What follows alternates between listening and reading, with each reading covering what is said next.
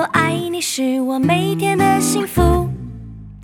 My friend, my friend，和你一起是我每天的幸福。我是你一生好朋友，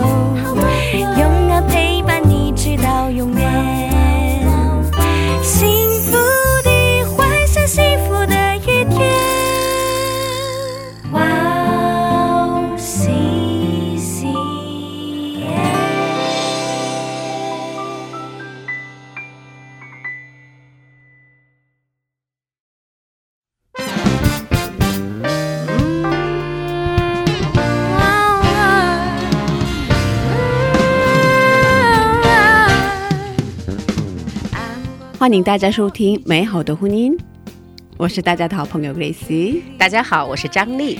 刚一传到好久不见是的，好久不见了，啊、您过得好吗？我过得很好。嗯，气色不错哦。是的，是的，感谢神。嗯，感谢主，好期待今天的美好的婚姻。是的，今天美好婚姻的内容非常非常的好，我也受了很大的感动。嗯，好期待啊！嗯，美好的婚姻每个月的第一个周五晚上十点上传。啊，希望大家多多的关心和支持美好的婚姻。那节目开始之前，先送给大家一首诗歌，叫做《大山为我挪开》。我们听完诗歌再回来。好，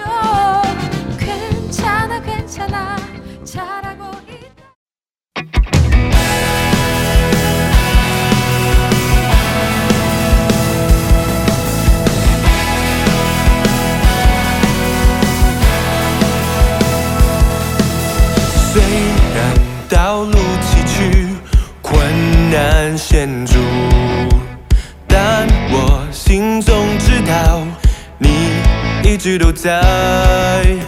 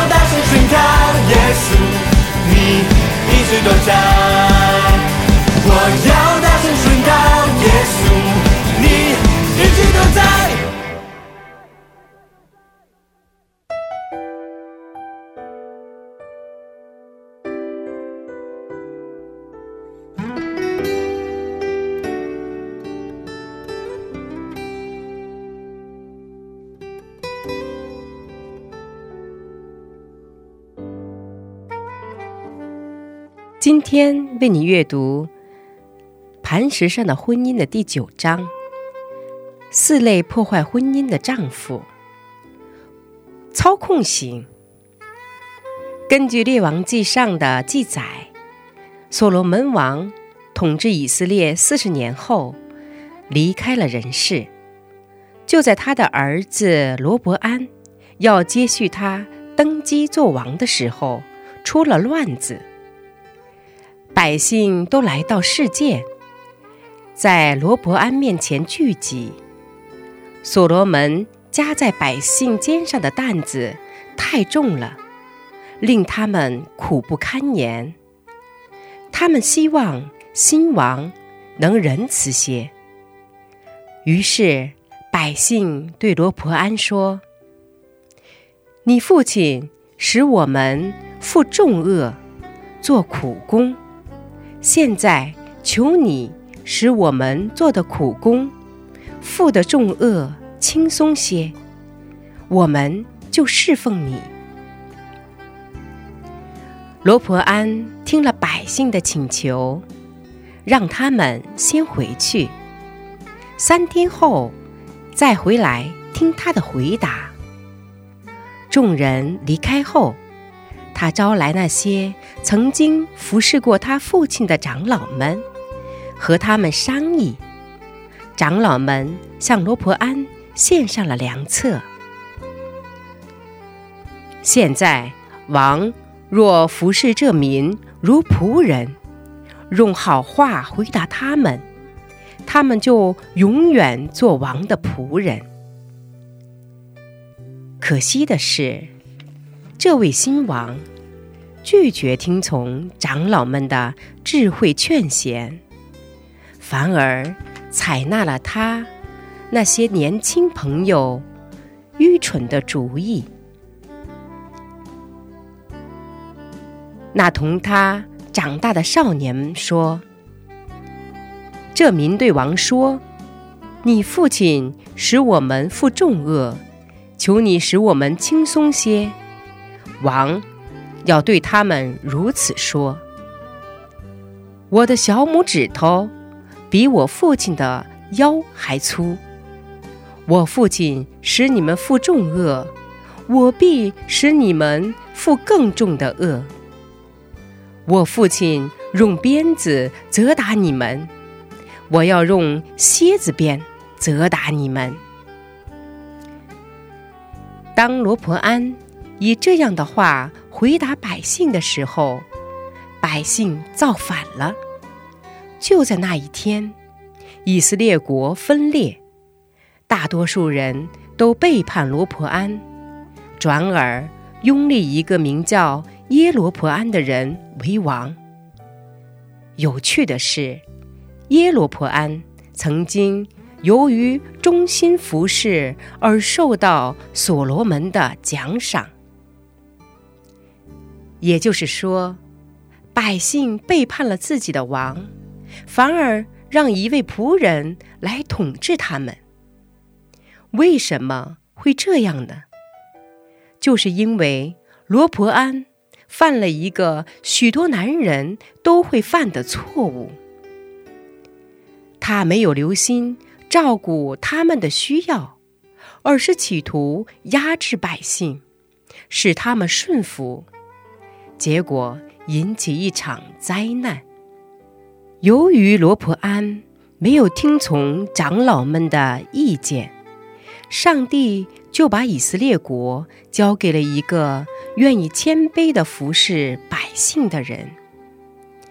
以色列原有十二个支派，有十个都跟随了耶罗婆安，只有犹大支派和卞雅敏之派留了下来，继续做罗普安的臣民。从这个历史故事中，我们可以看出，有一颗仆人的心，是领袖必须具备的重要的品质。在最后的晚餐上，耶稣为门徒所做的最后一件事，就是为他们洗脚，并嘱咐他们也要为彼此洗脚。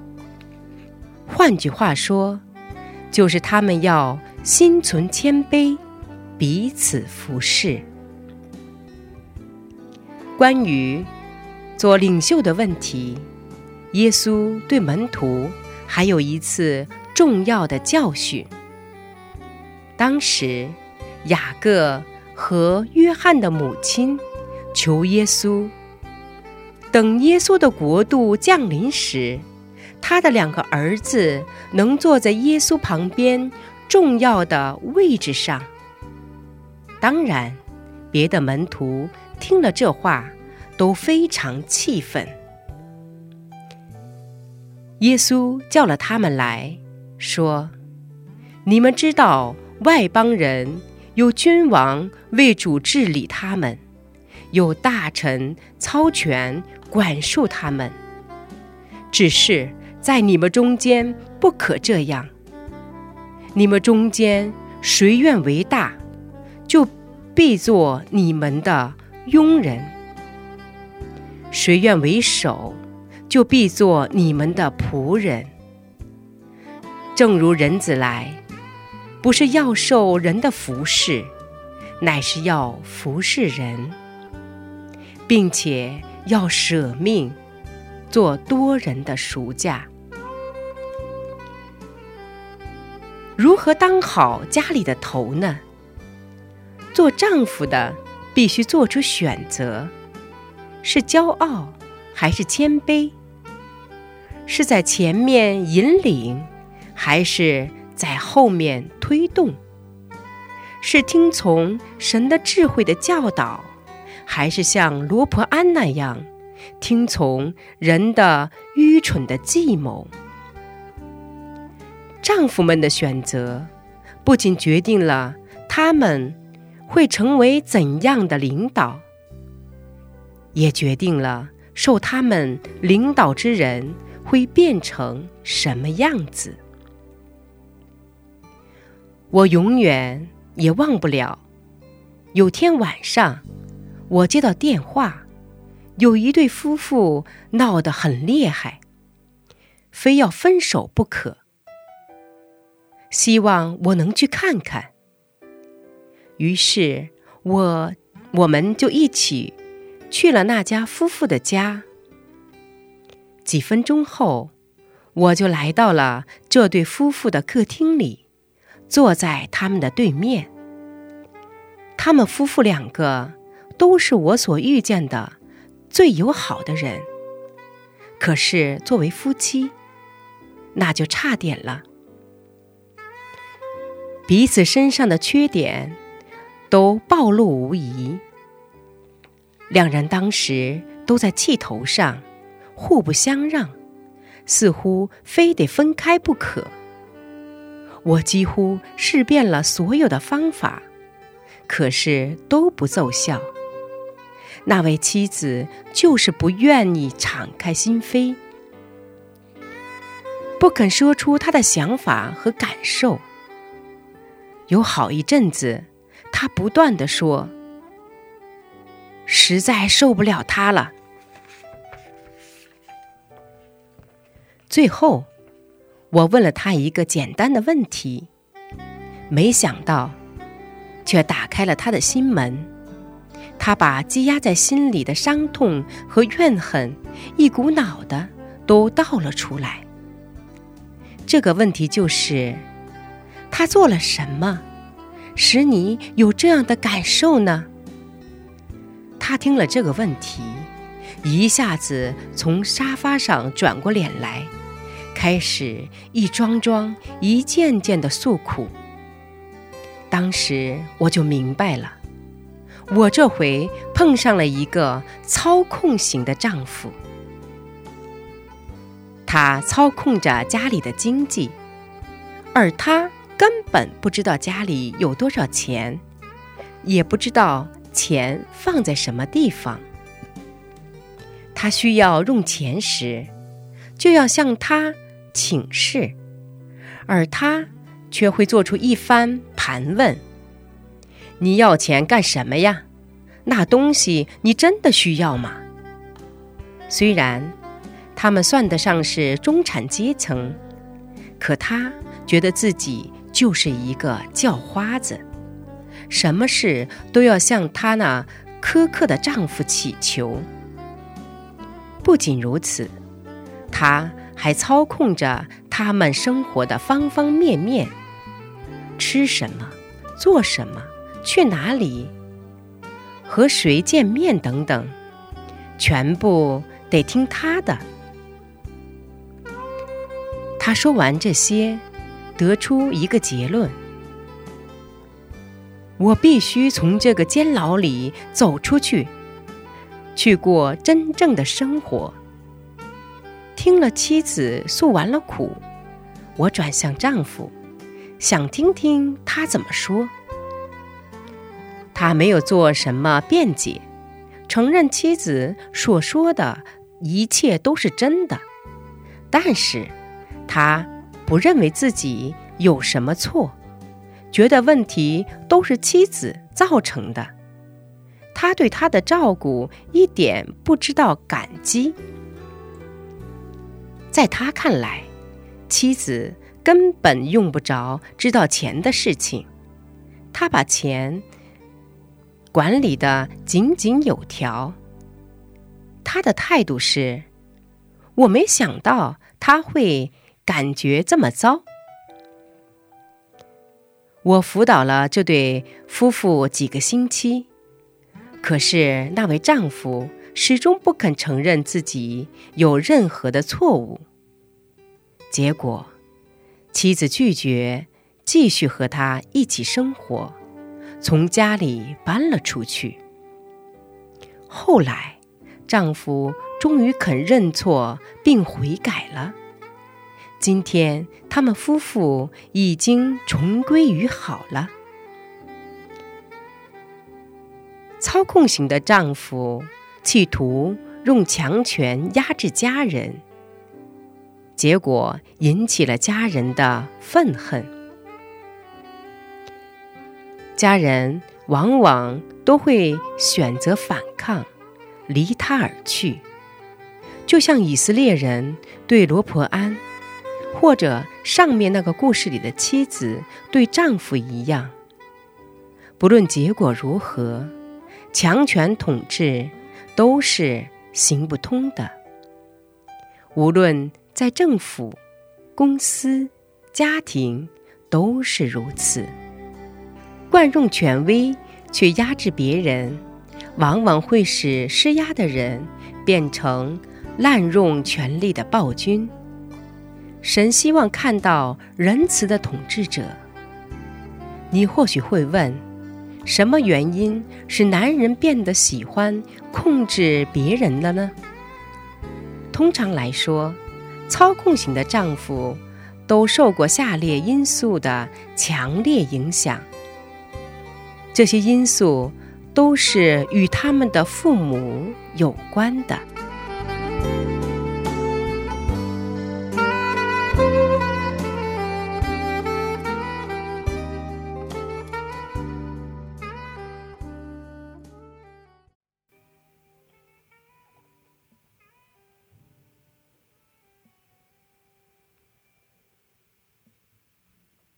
欢迎大家继续收听《美好的婚姻》，我是大家的好朋友 Grace。大家好，我是张丽。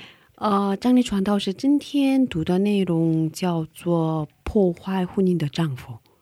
对，是的，有四种类型。哦，今天是第一种类型。哦，哇题目有点控型的。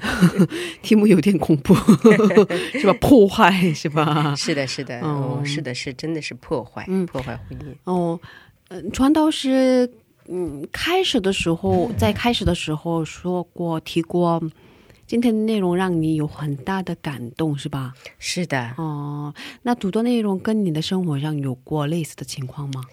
啊，其实说是类似，不是说就是我家庭的一个写照，一个一个版本。啊，是吗？这个操控的只不过不是丈夫，而是我。啊，是吗？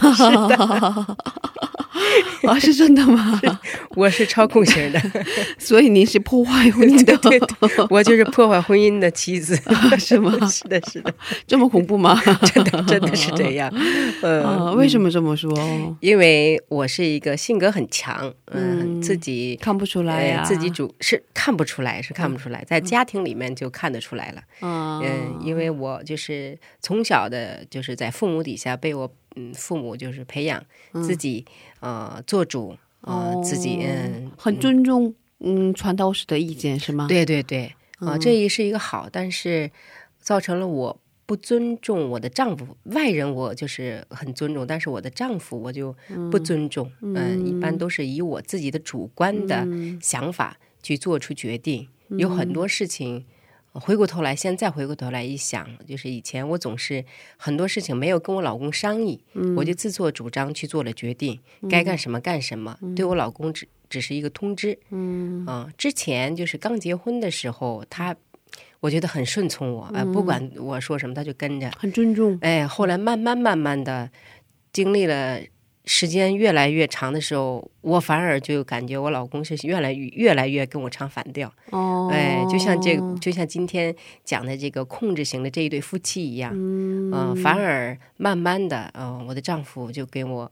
呃，提出了反，就是反对的他的那个、呃自己的想法和建议。嗯、呃，一开始我是有点接的接受不了。嗯、因为刚一开始很顺，呃，很顺着我，很跟着我一起走。嗯，他您觉得他变了是吧？对对，我觉得是他变了。哦，但是通过今天的的内容，却明白了，不是变了，而是我的这种强制，而是我自己的这种主张，嗯、这种强权，嗯，就是造成，呃，使我老公就是越来越就是对这种强烈的这种压制，嗯、一种很正常的一种。呃，反对一种的，就是本能的一种，呃，一种，呃，就是，嗯，就是反过来要，呃，要跟我反着干，就是，嗯、是我就是这种控制型。嗯，您什么时候意识到的？在我就是慢慢就是服侍教会里的多文化家庭有三四年之后，我一我在服侍的时候，在弟兄姊妹当中的夫妻里面，我也发现了有这种丈夫，嗯、操控型的丈夫很强势，嗯，所以他操控对对对，妻子的所有的行呃动，所有的行为，他妻子想干什么，嗯。都他都不同意。嗯，他和谁见面，呃，就像里面说，他和谁见面，就是他想，呃，我想做个这个事情，我想学一个什么，学一个什么，开车也好看，他都不同意。嗯，都要经过他的同意才行，要不然他就啊、在家里就是呃和妻子吵架，吵得不可开交。嗯，当我服侍他的时候，服侍这个家庭的时候，去帮助他们去研究他们各自的这这个性格和。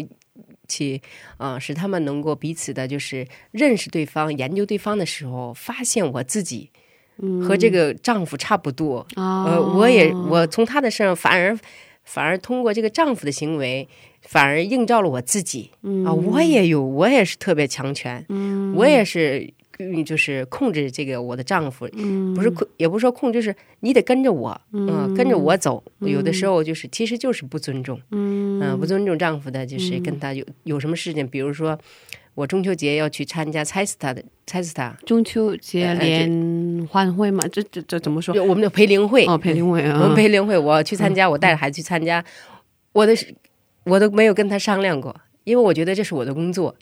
嗯，因为您当传道是吗，对对对对对对牧者们都得参加是吧？这是这是你们的那个工作这是？我的工作，但啊但是我从来没有跟他商量过啊、呃就是当天的时候，哦，我就准备好东西我就走了。其实没有没有，其实虽然这是我的工作，但是我是在家庭里面是妻子，嗯、我应该把这事情提前跟他告诉他。呃应该要考虑一下他的感受嘛，是吧对对对，因为留他自己一个人嘛，嗯啊，是啊，这样的话，中秋节嘛，是吧？嗯，是的，是的，以前韩国在韩国的话，中秋节是最大最大的节日嘛。对对对对对，嗯家人团聚的也跟中国的这个中秋节的意义差不多，全家人聚在一起，一年有那么一两次聚在一起的机会。嗯，韩国人觉得嗯中秋，韩国人嗯比比春春节，哦，比春节更觉得对对对对对，重要，对对重要，是的，嗯嗯，但是中国来说呢，中秋，呃，比起中秋来说，就是春节，嗯，春节嗯更重春节更加重要，是吧？嗯对对对，所以他当时有点，他能理解您的立场吧？可是 也有点不太高兴吧，不太开心。是的。嗯，终归说是理解是我的工作，但是，嗯作为家庭的妻子来说，妻子也有妻子要做的那个责任，嗯，要服侍丈夫。对对对但是我就成为一个领导丈夫的人，嗯，所以是也是今天的操控型里面。嗯嗯所以，嗯，通过那个服饰，你你意识到啊，我这样做不对，是吧？对对对对，是的，是的，啊然后看到了自己。嗯，后来接下来的时间，您有调整吗？有有些变化吗？啊、当然，嗯、嗯看到他的妻子的时候，看到我的姊妹的时候，嗯就反而想到了我丈夫；看到他的感受的时候，就反而想到我、哦，我丈夫也会不会有感觉这种压抑？嗯他自己想，他自己呃所想的有一些意志，是不是呃被我所压制？嗯呃，不被我就是接纳呃和尊重？嗯呃，心里会不会有这些嗯呃，就是对我的不满？嗯所以看到之后，我就把一些家里的大的事情、小的事情来说，都基本上有一个准则，要和我的丈夫商量，嗯要听听他的意见，嗯两个人坐下来一起谈，嗯，那这样不是我自己在做主张。那这样的话，呃，您丈夫的反应？当然很好啦，不再跟我吵架了。哦，是这样的，是吧？呃，是的，我看到今天的内容，特别的就是感受颇深。嗯一开始刚结婚的时候，看不就是不感觉有什么，嗯。时间长了之后，嗯，老公的这些反应，嗯。嗯，就感到啊，就为什么？啊，觉得跟我刚开始的怎么不一样？嗯？不明白是因为自己，嗯，是一个爱操控，嗯，爱自己按照自己主张走，嗯，我觉得无论是丈夫，无论是妻子，嗯，也都不能那个控制别人。对，是啊。是的，是的，因为家庭，嗯、的夫妻是彼此的服侍，嗯。而不是彼此的统治，嗯。统治别人，嗯。是彼此谦卑的服侍，嗯。啊、这也是主耶稣。嗯，命令我们，这也是上帝告诉我们婚姻的一个规则，嗯，嗯，可是 可是不容易是吧？不容易啊，是吧？很多家庭应该都有大大小小的问题吧，是吧？啊，是的，当我服侍的时候，确实，不管是韩国的家庭，就是我服侍是多文化家庭嘛，嗯。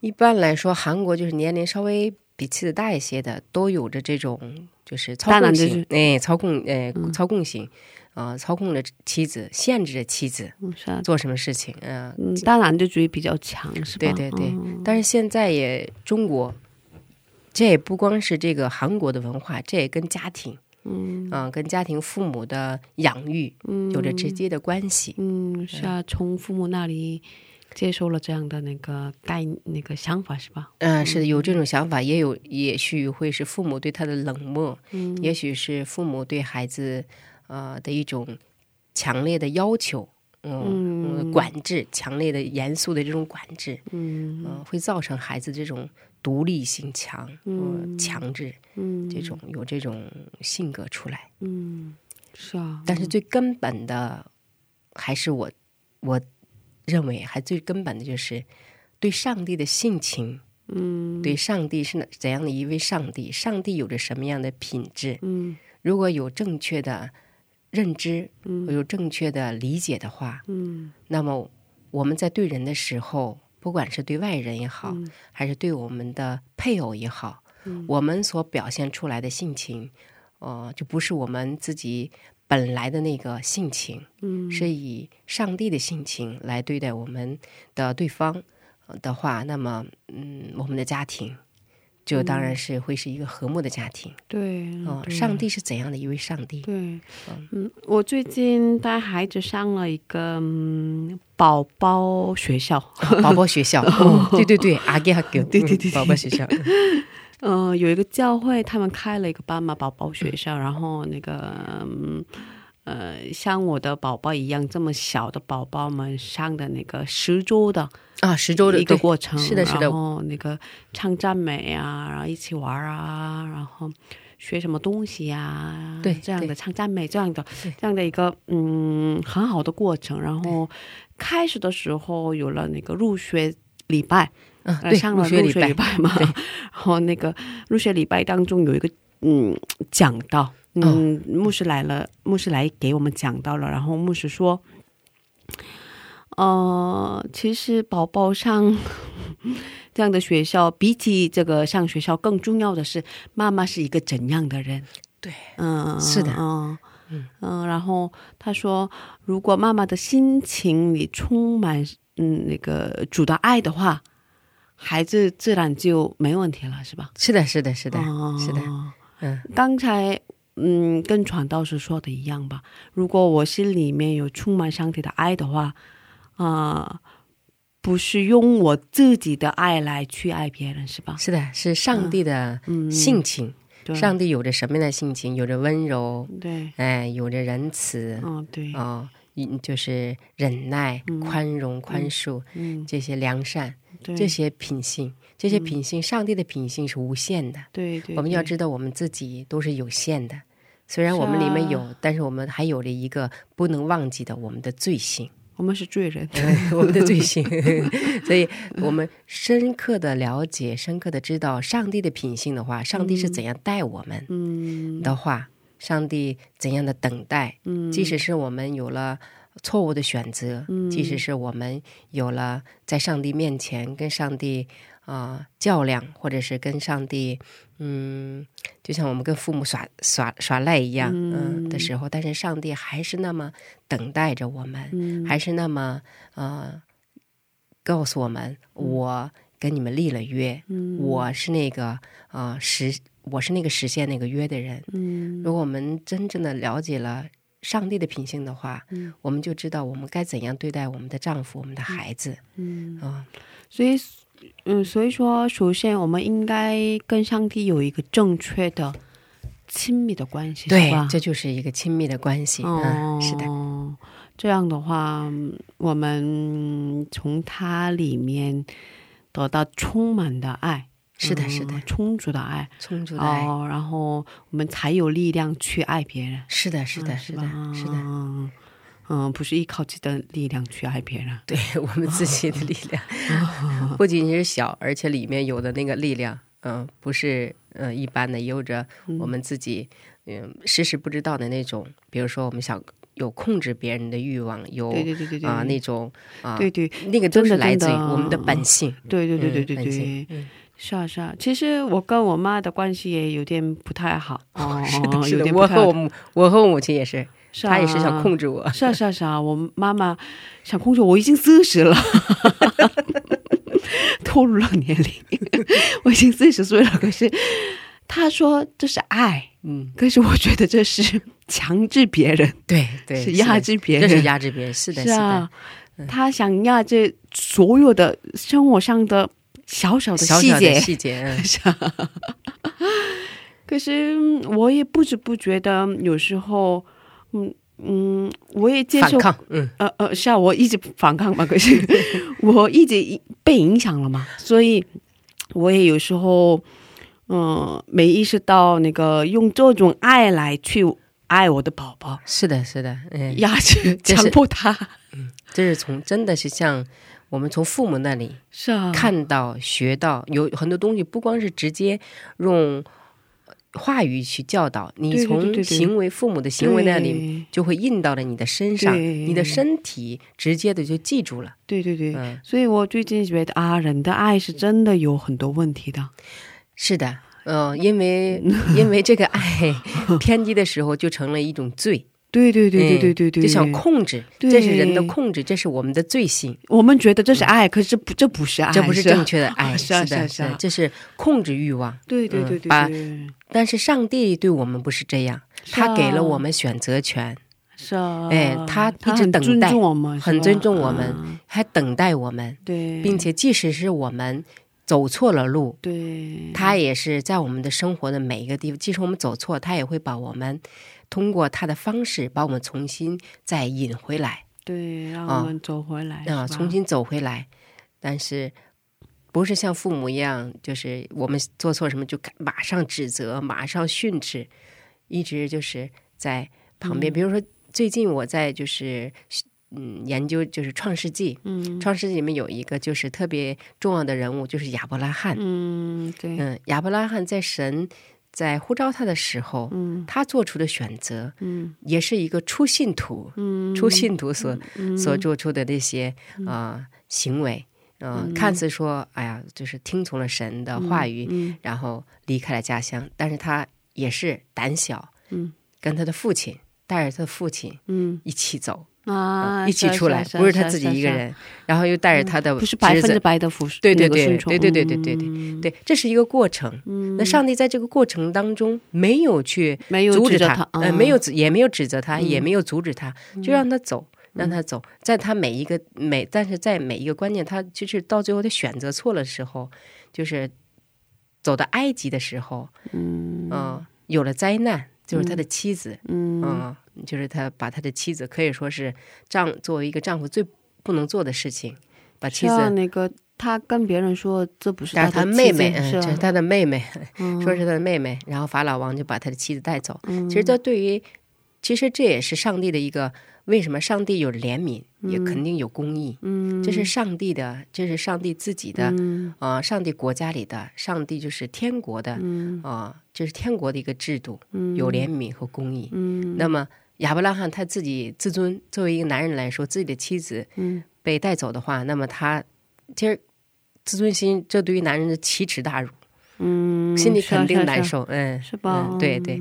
但是即使他这样选择错的时候，但是上帝却以最奇妙的方法啊，没有去责怪亚伯拉罕，而是去怎么，而是去惩罚了那个法老啊，把他的妻子救了出来。是啊，其实这个部分我之前觉得有点不明白，因为明明是亚伯拉罕做错了嘛，是呃，吧？是？吧？为什么不惩罚他？哦，是啊，可是被 受那个被惩罚的就是那个法老嘛，对对对哦，所以我觉得对，这是对他的不公平。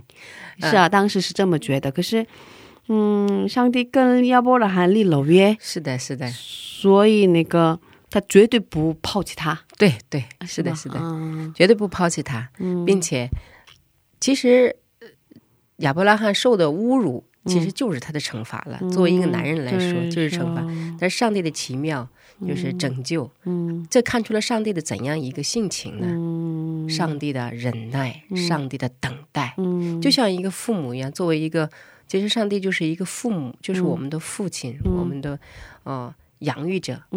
嗯在我们选择，即使在人生道路上我们做错了选择的时候，他还是等待着我们嗯啊，他也不说去训斥，嗯还是等待着我们，嗯并且用他的方法把我们又重新带回来。对对嗯对对对，因为从这里面的一个等待的父，等待的天赋，对嗯，所以在我们我们的妻子也好，丈夫也好，即使是做错了选择，我做错的事情的话，如果我们明白上帝有这样的性情的话，嗯。我们也会，我们就会学着上帝的这种性情等待，嗯嗯，等待，对对对嗯，等待。然后还有性情就是上帝绝对他是是他自己立了约，他自己一定会实现这个约的。嗯。啊，嗯，我嗯之前在呃从一本书里看过这样的内容，那个、嗯如果你是妻子，你有那个儿子的话，嗯，你有一个儿子的话，你应该要想你应该要认为你有两个儿子。这个意思就是那个，你把你的老公也要当做你的儿子，用这样的眼神来看待你的丈夫。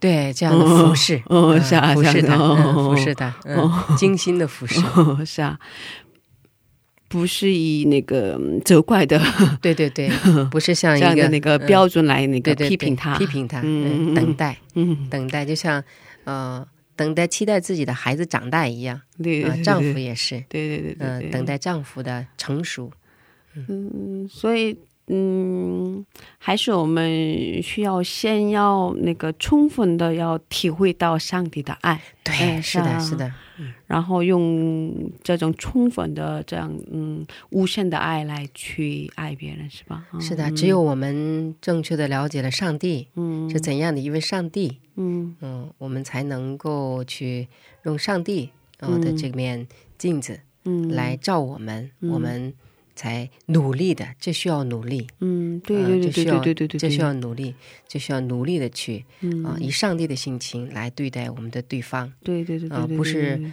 呃彼此的伤害，对对对，嗯，也不是彼此的控制，对对对彼此不是对方的所属品，嗯，对。而是上帝交给我们，通过夫妻，我们是彼此服侍的，嗯。呃，服侍的对象，嗯。嗯、不是呃彼此掌控的对象，嗯对嗯。嗯，所以其实我也要嗯悔，我也有很多悔改的部分，因为那个生了孩子之后嘛，我觉得嗯，因为是嗯那个带孩子，觉得就是很麻。很累，对，我是新手嘛，新手妈妈，新手，不上手，所以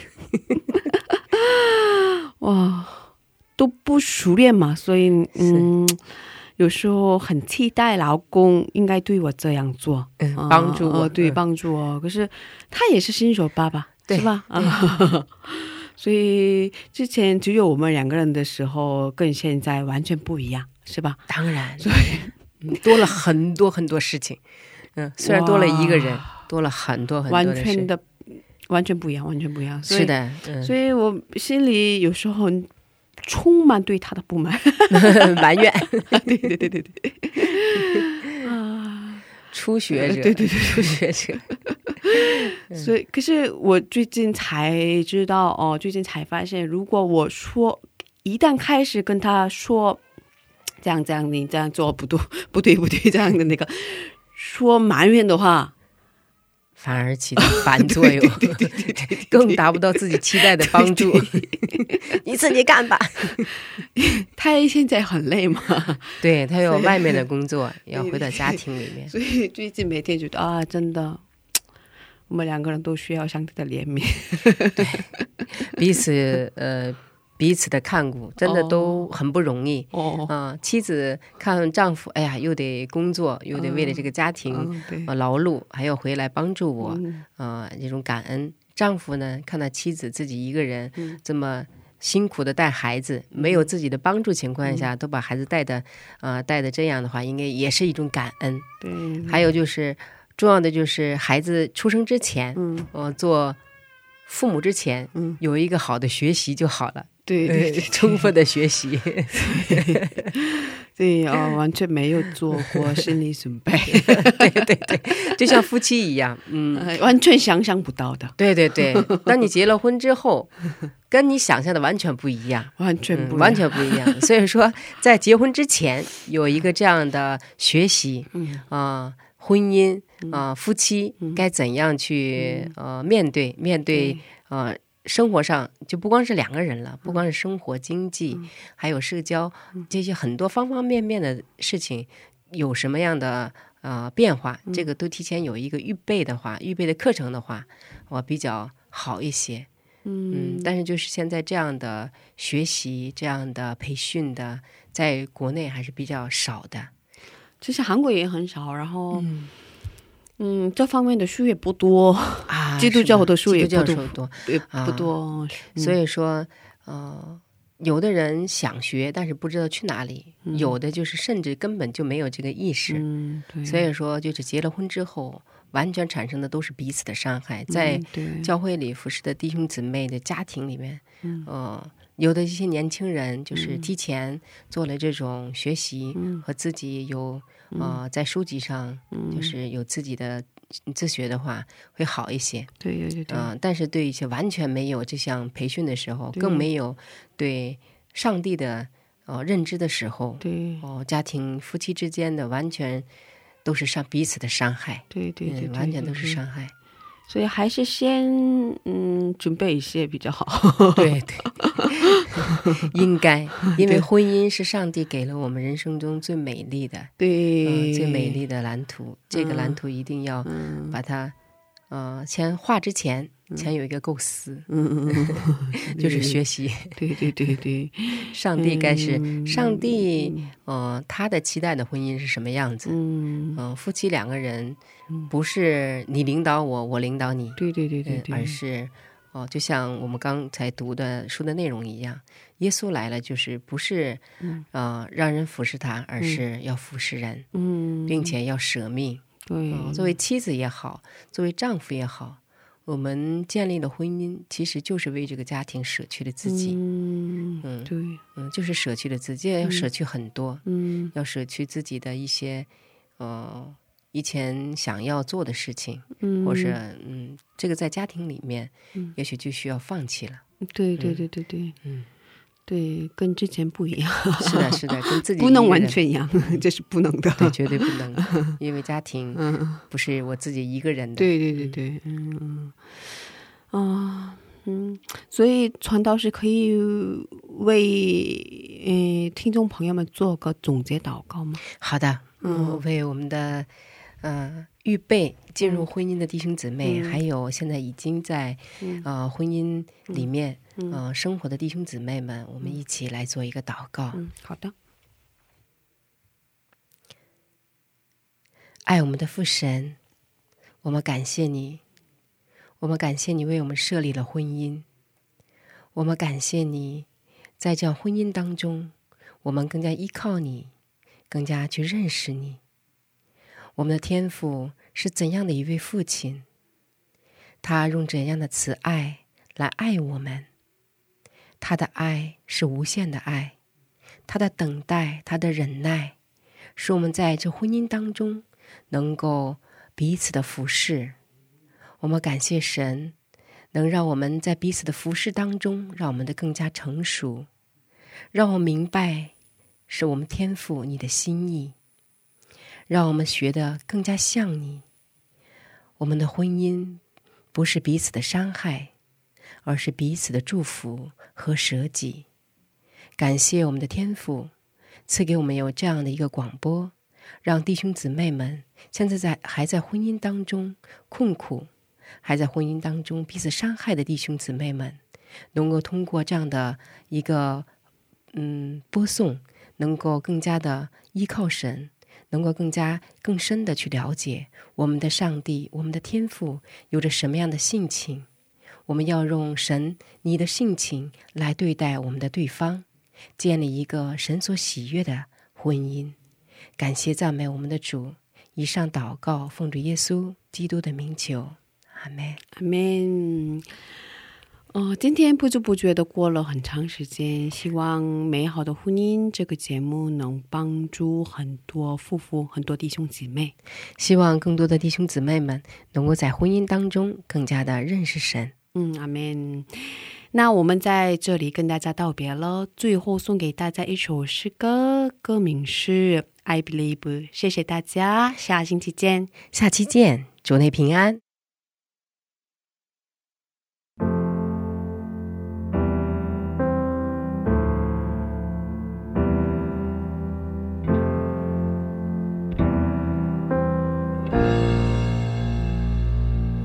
相信天赋创造世界，我相信耶稣死里复活，我相信神灵住在我心，赐给我宝贵极大能力。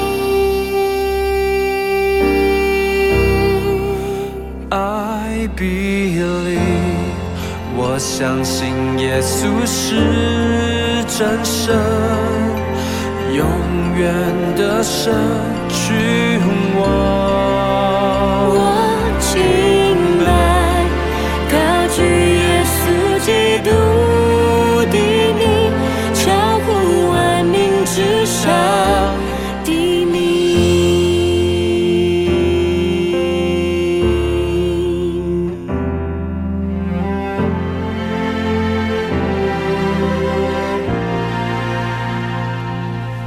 相信天赋创造世界，